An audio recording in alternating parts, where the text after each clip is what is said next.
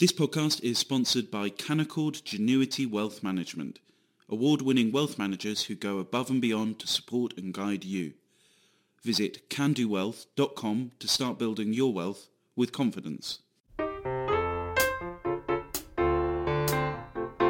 Hello and welcome to Coffee House Shots, the Spectator's daily politics podcast. I'm Isabel Hardman and this is the Sunday Roundup. The much anticipated COP26 is getting underway in Glasgow, and there is a lot riding on the government having a successful couple of weeks. The Prince of Wales gave an address to the G20 summit in Rome this morning in the hope of inspiring fruitful negotiations, as governments aim to keep global temperature rises below 1.5 degrees. Trevor Phillips interviewed the president designate of COP26, Alok Sharma, and asked him what he thought the conference could achieve. We're talking promises here, aren't we? And uh, actually, part of what you've got to do in the next couple of weeks is arm wrestle people into some new promises. Now, it's not that helpful that President Xi, uh, President Putin aren't turning up.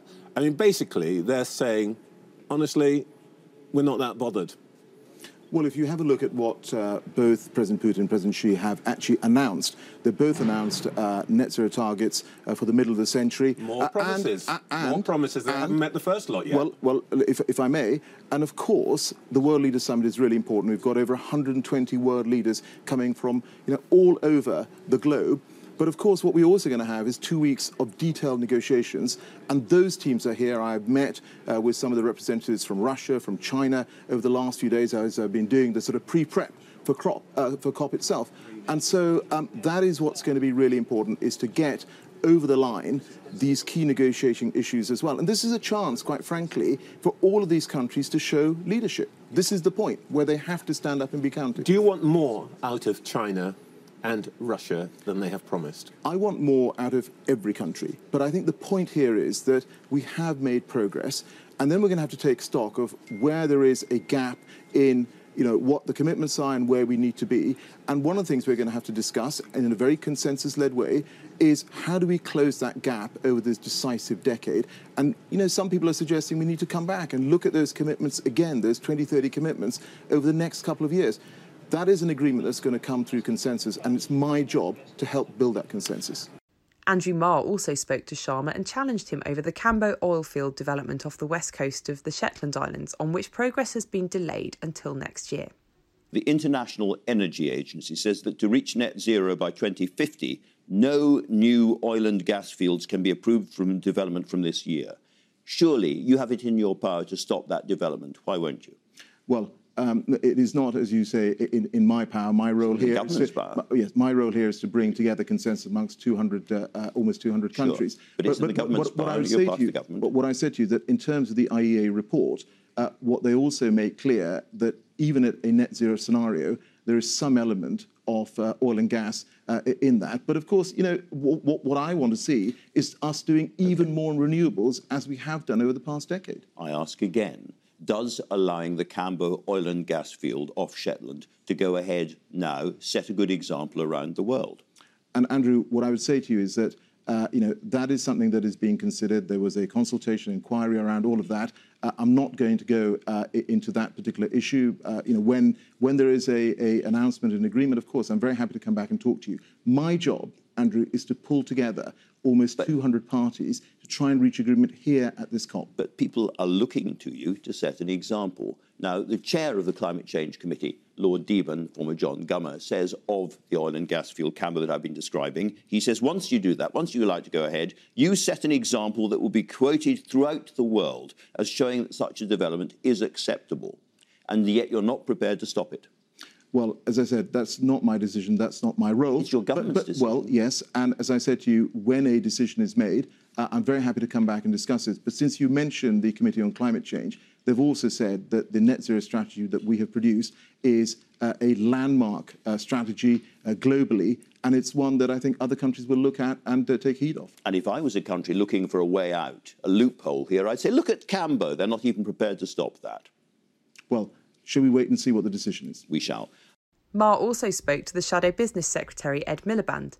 One feature of last week's budget was the announcement of a significant cut to air passenger duty for domestic flights. Let's talk about uh, Labour Party policy. Sure. You've been very critical of the government for halving air passenger duty, uh, as they did in the budget. Would you re- reinstate that? Tax. We'll set that out at the manifesto. No, but no, it's completely. I'm looking for leadership. You say you have to be specific. Yeah, well, I'm completely. Give me some leadership. I'm complete. I'm, look, we, you, there's no no question about our position on this. We're completely against this, and, and let me say why. Because we we had a budget which was supposed to be days before COP26, mm. where the Chancellor had a chance to set out investment okay. plans so, to retrofit and insulate every home. It's, it's a very simple question. Would you repeal it or not? Well, we're, we're against it, and we'll set out our promise at the manifesto. You, you, you get a clear sense okay. of where I'm going. Okay, all right. All right, I can see where you're going, but you haven't really told me yet. Let me ask you about flying more generally. I imagine that you, like me, like most people, came here by train. The UK is not a very, very big country. Do you think we have to get rid of internal domestic flights more or less completely? I mean, not completely, but as much as we possibly can, which is why the domestic air passenger duty decision was the wrong decision. And but but but here's the thing, Andrew, and this is my approach on, on the climate crisis. Uh, and, and how we tackle it. We've got to give people. What about flying from Manchester just, to London, finish, Birmingham finish, to London? Let me just finish the, the point, if I can. Uh, We've got to give people alternatives. You see, you see, the really regrettable thing about Rishi Sunak's budget, he could have been investing in public transport. He could have been investing well, in train services, in bus services. And, okay. and that's the key. And and you know, fairness and giving people alternatives is an absolutely key part of making this transition okay, happen. Okay. And this government not making the investments we need means that we don't give people those alternatives. Okay, but there are alternatives, London to Manchester. Would you stop people flying from London to Manchester and back again? Well, I don't know about stopping people, but you need to give people the right alternatives and you need to have the right levels of taxation okay. uh, on these things. Marr also questioned Miliband about whether he had misunderstood his party leader Keir Starmer's previous stance on common ownership of energy companies. Miliband appeared to have previously taken this to mean nationalisation, at least until Starmer seemed to contradict him at the Labour Party conference. There's two options in relation to the energy companies uh, that are in trouble. One is to get their customers taken on by uh, other companies, mm-hmm. which is what's been happening. And secondly, as a last resort, to say we should have a special administration regime where it's held in the public sector. I think we look at both of those options. So that's not nationalisation, is it? Well, it would be actually in the short term. It would be in the short term, and then they'd go back into the, right. to the marketplace. And I think so what we've got I... to do is the test on this is do you get value for money for bill payers mm. and taxpayers, and that is the key thing. Can I can I just clear something up? Yeah. Did you think that Keir Starmer was in favour of nationalising the energy companies or not? I thought Keir Starmer, and he's and I, I know this to be continue to be true, believes in a role for common own, ownership in relation to energy. There is a role for common ownership in relation to energy, but there's lots of different aspects to common ownership in energy. Let me just finish the point. There's there's supply, there's generation, there's distribution, and there's and there's uh, the grid. And what we're going to do, the, the, the energy market clearly isn't working. We're going to take a step back and look at what the right way of, of, of, of modelling our energy system in the future is. So there's a role for common so, ownership, but we'll set out at, at the election what it is exactly. Phillips spoke to Tina Stege, the climate envoy for the Marshall Islands, about what the effects of climate change would mean for her country. Beyond 1.5 is unimaginable for, for my country. We are um, an atoll nation that sits just two meters above sea level. I don't know if what if you know what that means. Um, two meters is it's a it's an, a nation of coastline. We don't even have hills, Trevor. So um, we're looking at sea level rise of 0.5 meters um, at 1.5, and as you said, that means inundations, yearly inundations. Um, we need to start thinking about how to raise land, um, buildings. How how are we going to survive in that 1.5 world. So beyond 1.5, we cannot go. So the situation you're describing, in a way, suggests that um, if we don't fix this, uh, in 50 years' time, what we now call the Marshall Islands as a state will be history. I can't accept that outcome. That that's not acceptable to me, and I don't think it should be acceptable to any person or nation in this world to write off a country. And what I keep telling partners is we're on the front lines. We're on the front of the front lines. We are the most vulnerable.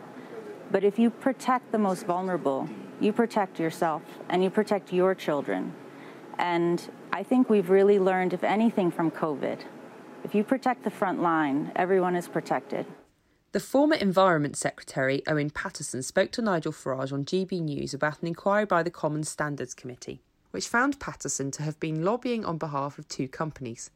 Paterson rejected the verdict and put forward his defence. I was not lobbying. I was using the exception rule that you can bring a serious wrong to the attention of ministers or government agencies, even if it benefits a person or company you're associated with, if there is a genuine serious wrong.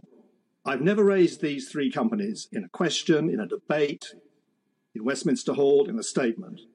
I've never been involved in any contracts they've negotiated with any government agency, because that would be improper. I judged on these three issues, they were so serious and lives were at risk, and I was privy to some exceptional information because of the exceptional technology involved, would have been absolute dereliction of duty if I had not raised those issues with the FSA. So if you take the first two, uh, Randox have exceptional technology. They found out that 12.5% of random milk samples, taken totally at random from British supermarkets, had antibiotics, including fluorophenoxacin, which is absolutely banned. Not a few parts per billion, zero. It is known to be carcinogenic. And we know that carcinogenic substances and also antimicrobial resistance are issues which the World Health Organization could say will be the biggest killers of human life in decades to come. Uh, the chief medical officer at the time said antimicrobial resistance issues were catastrophic. It would have been absolutely wrong, given my own personal background from a farming background, my own background here as a member of Parliament for North Shropshire, one of the biggest milk lakes in Western Europe, and then my two years as the DEFRA Secretary of State, it would have been quite wrong not to have used that knowledge to bring it to the attention of the FSA. And finally, the Equalities Minister Kemi Badenoch spoke to Phillips as October, also known as Black History Month, draws to a close. Is your point that um, what we call Black History Month is, in a sense, become White Racism History Month? I think I think that's that's that's a way to put it. And I remember last year, I was absolutely horrified. I said this in a speech in Parliament. My seven-year-old came home from school and said, "We're doing Black History in this uh, in school because every other month is White History," and I was absolutely appalled by that. That is not what it's supposed to be. Black history is British history. It's history that every black or white person or Asian person should be interested in. It's not something specially carved out. Particularly worrying for my daughter, who is mixed race, where she is being taught that this is a special kind of history that's different for her. And I don't want her to have this sort of um, sort of split identity. I, I, think it's not helpful for people to look at uh, communities as being so separate. We should be looking at what brings us all together. That's all for this week. I'm Isabel Hardman, and this podcast was produced by Matthew Taylor. Don't forget to subscribe to the Coffee House Shots podcast on the iTunes Store. And if you enjoyed this podcast, do subscribe to our daily Evening Blend email. It's a free roundup of all the political news each day, along with analysis and a diary on what to expect next. Just go to spectator.co.uk forward slash evening blend. Thanks for listening, and do join us again next week.